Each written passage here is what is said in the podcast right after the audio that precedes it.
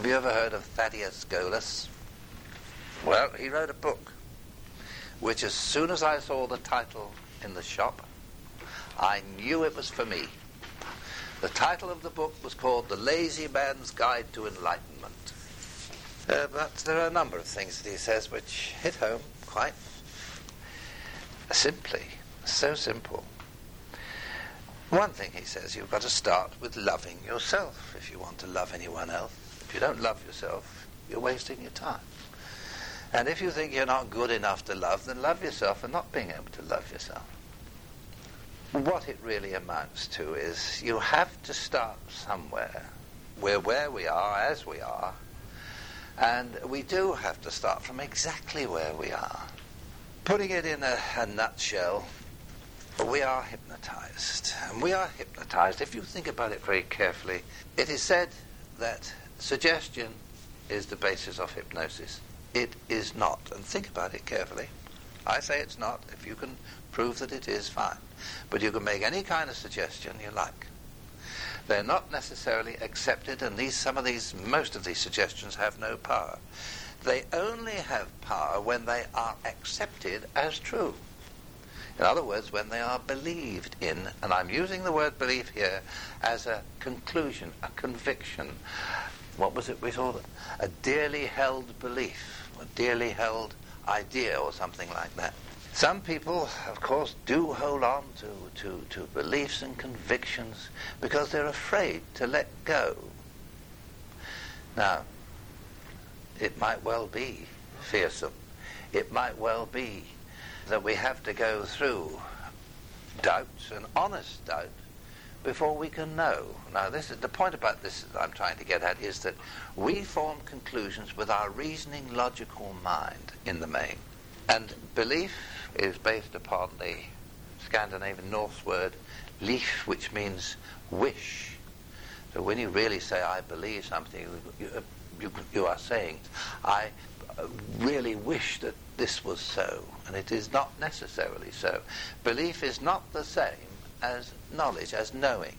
An agnostic is one who says, honestly, I do not know, and a Gnostic is one who says, I do know. And you remember Jung as saying, when asked, do you believe in God? And he hesitates a moment and says, no, no, I, I, I know there is a God.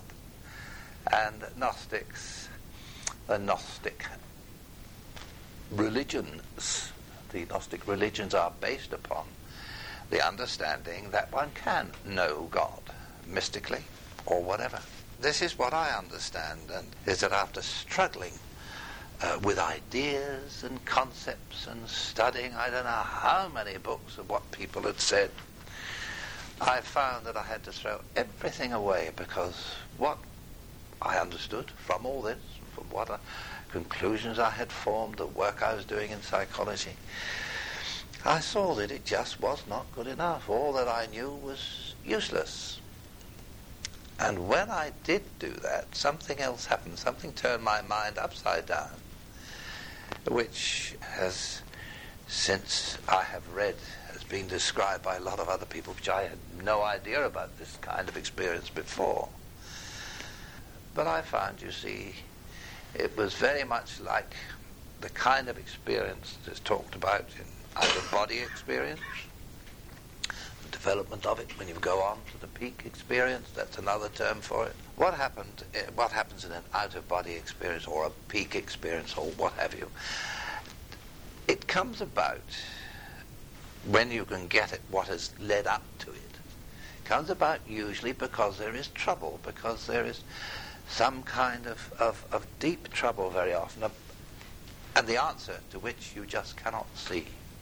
In fact, usually the answer you feel cannot possibly be there. You do not know any way through. And you give up. And when you give up, something happens. Uh, and this is precisely what, what happened to me and precisely what does happen in an out-of-body experience. It happens to people in this near-death experience. Happened to a friend of ours not so long ago. He collapsed with a heart attack in a store or rushed to the hospital resuscitated, but uh, her heart gave out a couple of times. And uh, she said she saw her father There was a father, and I met him. He said, "Oh, it's my turn to come over now." I said, "No, it isn't. Don't bugger about." Gone. She now knows about, if you like, there is that which exists after this physical life, and we can experience it. You can experience it while you're still living in the full life of this material world. If you think about several factors, one is giving up your dearly held beliefs, convictions, conclusions, call them what you want. Now, a lot of these we hold, but don't even know we hold them. And what happens in our past? We live through our past, what is in the past. We live and we experience that which gives us pleasure. I can see the delight in your eyes from here and we also experience that which gives us a great deal of pain or little pain or what have you. And we tend to get into the habit of trying to avoid that which gives us pain or stop it happening or if it has happened to change it. And uh, just aim for that which gives us pleasure. And we tend to judge that which gives us pleasure as being right and that which gives us pain as being wrong. We categorize them in that way. And what we tend to do, we get into the habit of working towards the future, looking for and planning for pleasure and the avoidance of and stopping before it happens that which is going to liable to give us pain. And what we do, we stretch our past into our future and we don't live now. This is what tends to happen. We forget the now. Now, all of you here, and everyone in Australia, and in America, South and North, and in Asia and India, they can say in their own languages. Each one can say this, and it is perfectly true. I am here now. Now, that is about all that is true that one can say. But we don't live in the now. If you lived just in the now, wouldn't you tend to vacillate and not make up your mind? No, you become, in fact, more decisive. You see, what you're not doing is you're not worrying about what is going to happen. And you're not concerned with your judgment of what has happened uh, in the past. You are concerned with what is going on now. And you have no conclusions or beliefs about the past or about what should happen in the future. And if you live truly now, you make your future. Think about this very carefully. All that has happened before this very moment no longer exists. It is only in your memory. It is not reality. It is in your memory. Now, I dare say you will all possibly leave this room tonight, unless the ceiling falls down and kills us all, which is a possibility. But you're all you can think of going home tonight, what you're going to do, where you park the car, or whatever you've done. But that's imagination. That hasn't happened. That's not reality. The only reality is, in fact, you sitting there listening to me making these noises. That is fact from moment to moment to moment. And the now unfolds all the time in eternity. The eternal now is the, the present. That is the only time that does exist. But if we're so concerned in our own mind with what has happened and what is going to happen, I wonder if this can go on, I wonder if that can go on. What you really want, though, is to be a happy, peaceful, contented person. So see yourself like that. A happy, contented, peaceful person. Now, I, in my experience, this has happened, and it's happened to a number of people. You will go through what can be called a testing time, but it is. It's sorting out. It's sorting out your cherished beliefs, your uh, greatly held ideas, because they're going to be sorted out. Some of the things that you believe should and should not be get um, thrown out. So I said they rise to the surface like scum to be skimmed off, and a number of people have afterwards said, I've been going through a lot of scum trouble. I am that I am. Now that, in my understanding, can be just as correctly translated from the Hebrew as I exist because I am existence, or I am existence because I exist. Or I'm life because I'm, I'm living. Or I'm living because I am life. But what name can I give? What name can I give? And the name came of Yahweh, which is related to the Hebrew verb to be, and it means to be actively present. And as so often happens, there are, there's another meaning to it, which means that which created beingness. From beingness itself, beingness was created, all life, all existence, which is actively present. There's no time and no place where it ain't. And part of that creativity is mind. If you're in mind and if you sort of uh, tune in and plug in, you needed the, the customers, and the greater mind was there. If you need the customer, this is what you're asking for. This is your creativity. This is your faith. This is your belief about what should be. You've painted the picture.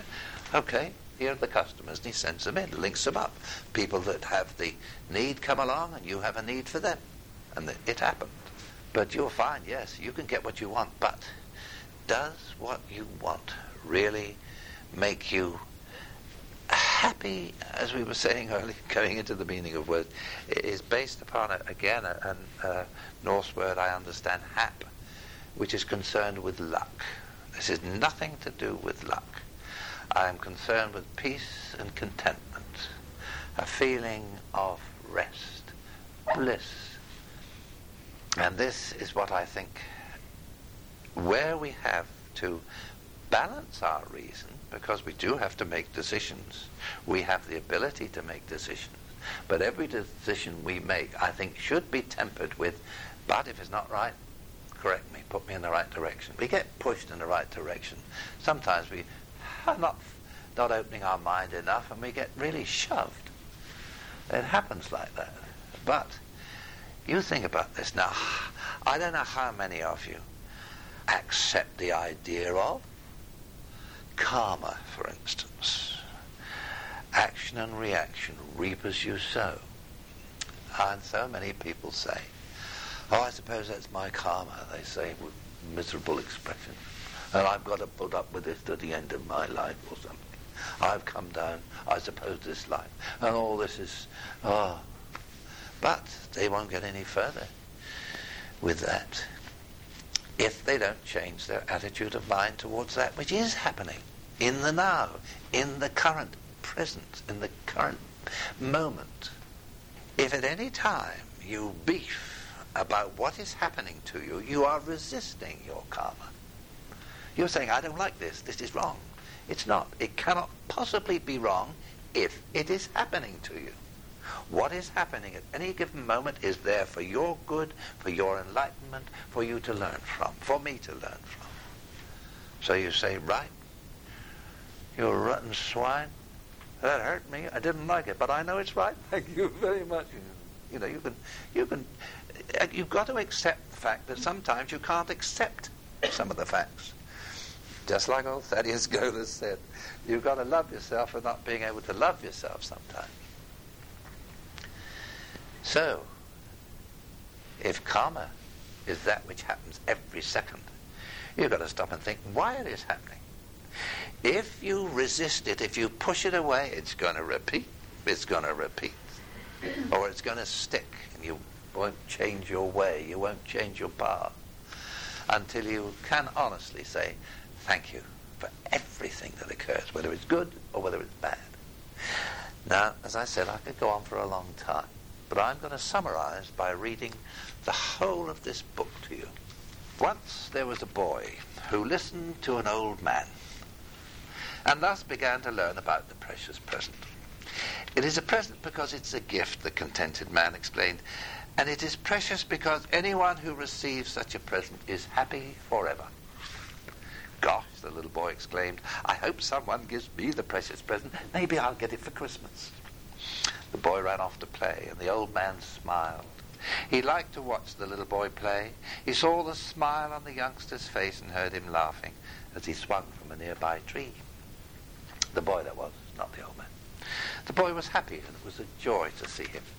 The old man also liked to watch the boy work. He even rose early on Saturday mornings to watch the little labourer mow the lawn across the street. The boy actually whistled while he worked. The child was happy no matter what he was doing. It was indeed a joy to behold. But when he thought about what the old man had said, the boy thought he understood. He knew about presents, you see, like the bicycle he got for his birthday and the gifts he found under the tree on Christmas morning. But as the boy thought more about it, he knew that the joy of toys never lasts forever. And he began to feel slightly uneasy. What, he wondered, is the precious present? What could possibly make me happy forever? and he found it difficult to even imagine the answer. So he returned to ask the old man, Is the present a magic ring, one I can put on my finger and make all my wishes come true? No, he was told. The precious present has nothing to do with wishing. As the boy grew older, he continued to wonder, and he went to the old man. Is the precious present a flying carpet, he inquired, one that I could get on and go any place that I liked? No, the man quietly replied, no. When you have the precious present, you will be perfectly content to be where you are. The boy was becoming a young man now, and he felt a bit foolish for asking. But he was uncomfortable, and he began to see that he was not achieving what he wanted. Is the precious present, he slowly ventured, a sunken treasure? Perhaps rare gold coins buried by pirates long ago? No, young man, the old man told him, it is not. The richness is rare indeed, but the wealth of the present comes only from itself. And the young man thought for a moment, then he became annoyed. You told me, the young man said, that anyone who receives such a present would be happy forever. I never had such a gift as a child. I'm afraid you don't understand, the old man responded. You already know what the precious present is. You already know where to find it and you already know how it can make you happy. You knew it best when you were a small child, and you have simply forgotten. The young man went away to think, but as time passed, he became frustrated and finally angry. He eventually confronted the old man.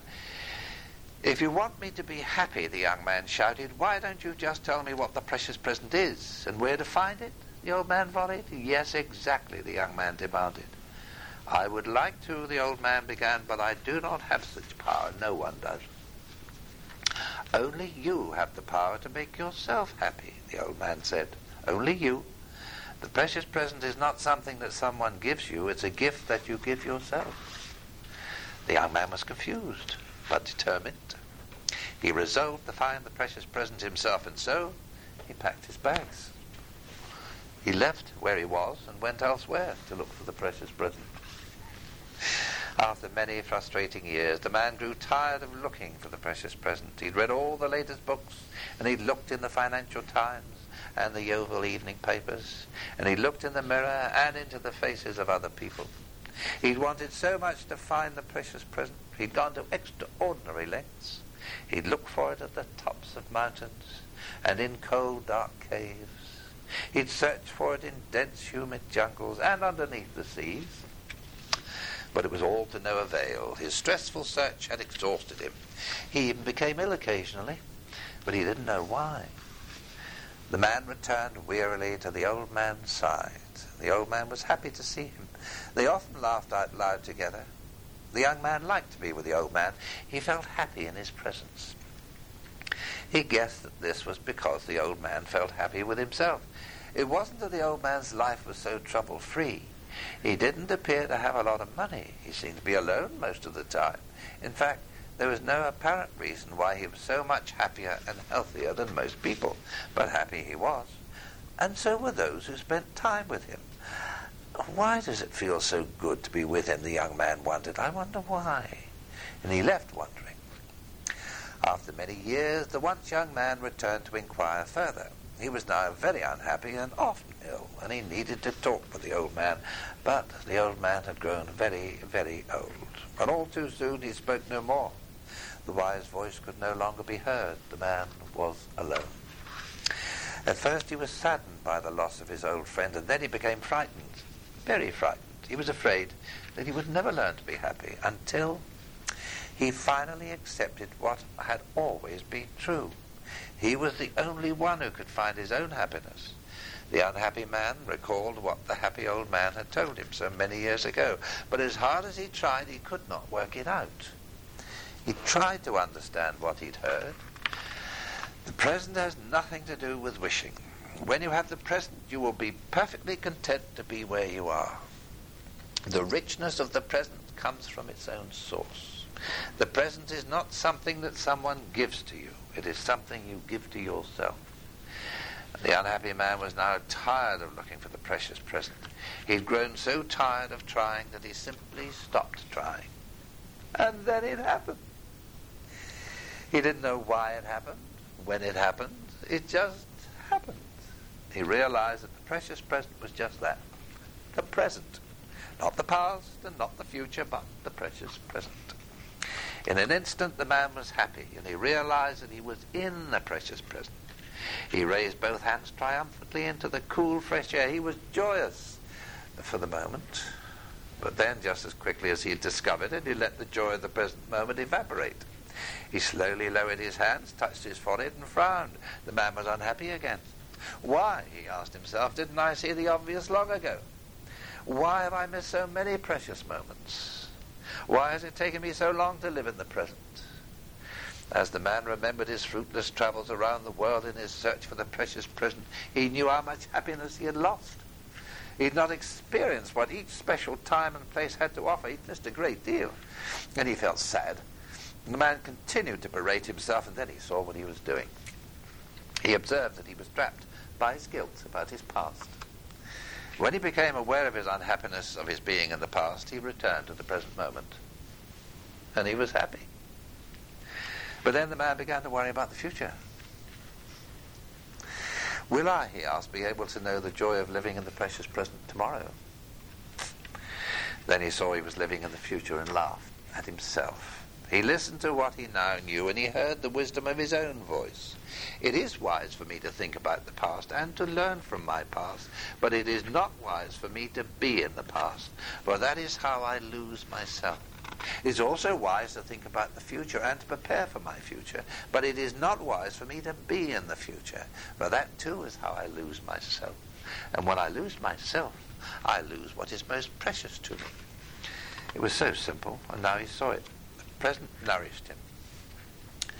But the man knew it was not going to be easy. Learning to be and remain in the present was a process he was going to have to do over and over and over again and again and again until it became a part of him. Now he knew why he had enjoyed being with the old man, because the old man was totally present when he was with the younger man. The old man was not thinking about something else or wishing he was somewhere else. He was fully present and it felt good to be with such a person. The younger man smiled at himself the way the old man used to smile. He knew. He knew. I can choose to be happy now, or I can try to be happy when or if. The man chose now. And now the man was happy and he felt at peace with himself.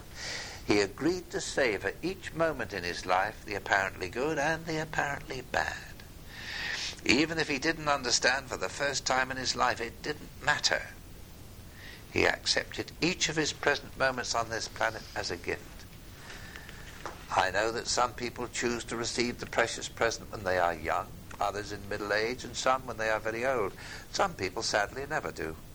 I can choose to receive the precious present whenever I decide to. As the man sat thinking, he felt fortunate. He was who he was, where he was, and now he knew. He would always be who he was, where he was. He listened again to his thoughts. The present is what is. It is valuable, even if you do not know why. It is already just the way it is supposed to be. When I see the present, accept the present, and experience the present, I am well and I am happy. Pain is simply the difference between what is and what I want it to be, according to my judgment. When I feel guilty over my imperfect past, or I am anxious over my unknown future, I do not live in the present. I experience pain. I make myself ill, and I am unhappy. My past was the present, and my future will be the present. The present moment is the only reality I ever experience. As long as I continue to stay in the present, I am happy forever. Because forever is always the present. the present is simply who I am, just the way I am right now, and it is precious. I am precious. I am the precious present. It was as though he could hear the old man talking, and then he smiled, and his smile widened, and he laughed, and he felt a great joy. He knew he was listening not to the old man, but to himself, to the wisdom from within. It felt good for him to be with himself just the way he was. He felt he knew enough. He felt he had enough. He felt he was enough. Now, he had finally found the precious present and he was completely happy. Several decades later, the man had grown into a happy, prosperous, and healthy old man. And one day a little girl came by to talk to him. She liked to listen to the old man, as she called him, but he was fun to be with. There was something special about him, but she didn't know what it was. And one day the little girl began to really listen to the old man. Somehow she sensed something important in his calm voice. He seemed very happy. The little girl couldn't understand why. How could someone so old, she wondered, be so happy? And she asked, and the old man told her why. Then all of a sudden, the little girl jumped up, squealed with delight. And as she ran off to play, the old man smiled, for he heard what she had said. Gosh, she said, I hope someday someone gives me the precious present. there, what can you have more simply, more straightforwardly, and more truly? But all the answers are not what anyone else gives you. All the answers, the true answers, come from within. Why are we our own worst enemies? Why do we need to be? Why are we? Because we, we expect too much. We want too much for ourselves to start with. We desire too much, and we think of ourselves as being so separate.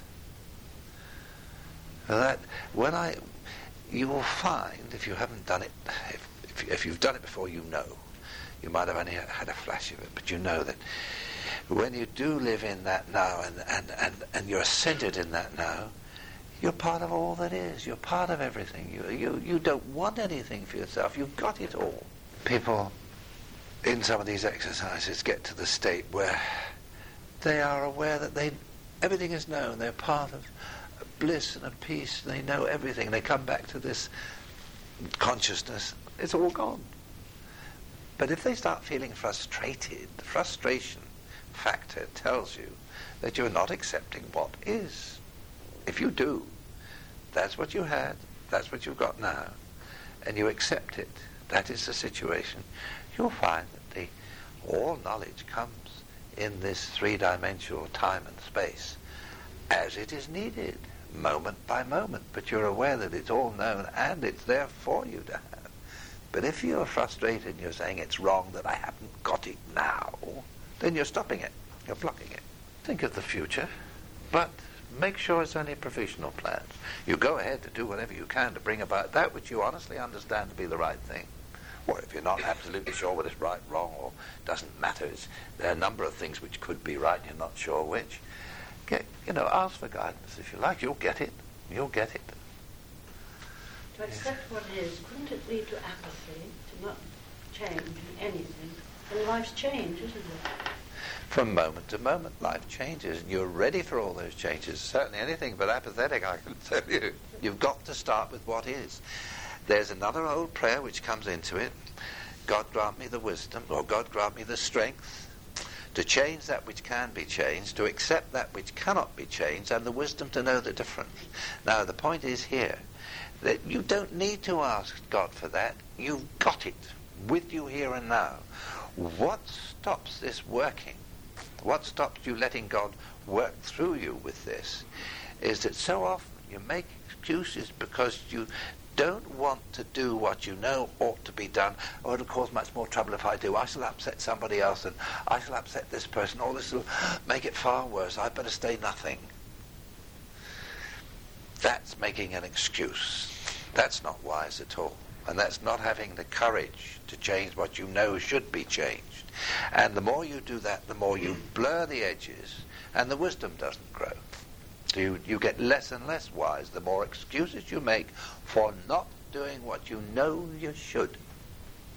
And if you live in the now, you're not worried about the results of what might happen if you do what you know you should do now. Anything but apathetic is exactly the opposite. Uh, dangerous phrases that anyone can use or thoughts that one can think is, ah, I could never do that.